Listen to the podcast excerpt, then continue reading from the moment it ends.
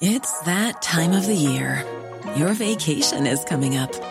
You can already hear the beach waves, feel the warm breeze, relax, and think about work. You really, really want it all to work out while you're away. Monday.com gives you and the team that peace of mind. When all work is on one platform and everyone's in sync, things just flow wherever you are. Tap the banner to go to Monday.com.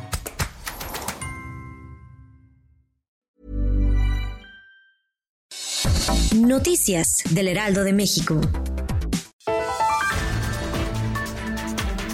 El presidente Andrés Manuel López Obrador afirmó que el penal de alta seguridad de Puente Grande estaba abandonado y que tras el cierre se buscará con el gobierno de Jalisco que el terreno tenga otra utilidad. En la conferencia de prensa, el mandatario federal ironizó y llamó Puerta Grande al penal y dijo que su gobierno heredó contratos con empresas privadas que administran centros de detención en el país. Aseguró que apoyará a los estados con cárceles saturadas, por lo que algunos internos serán trasladados a otros penales contratados. Por quinto mes consecutivo, analistas del Banco de México aumentaron su expectativa de inflación para el cierre del año. Los 37 grupos de especialistas que participaron incrementaron su proyección de inflación de 3.82 a 3.86% en septiembre. Ayer el gobernador Banjico, Alejandro Díaz de León, comentó que la pandemia propició un comportamiento complejo en la inflación, que la llevó de mínimos históricos a subir por arriba del objetivo del Banco Central en la primera quincena de septiembre.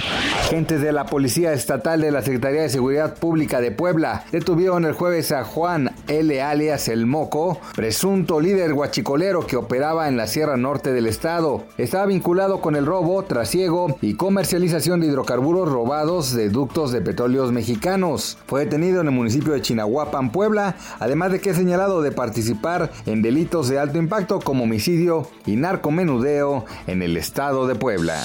Noticias del Heraldo de México.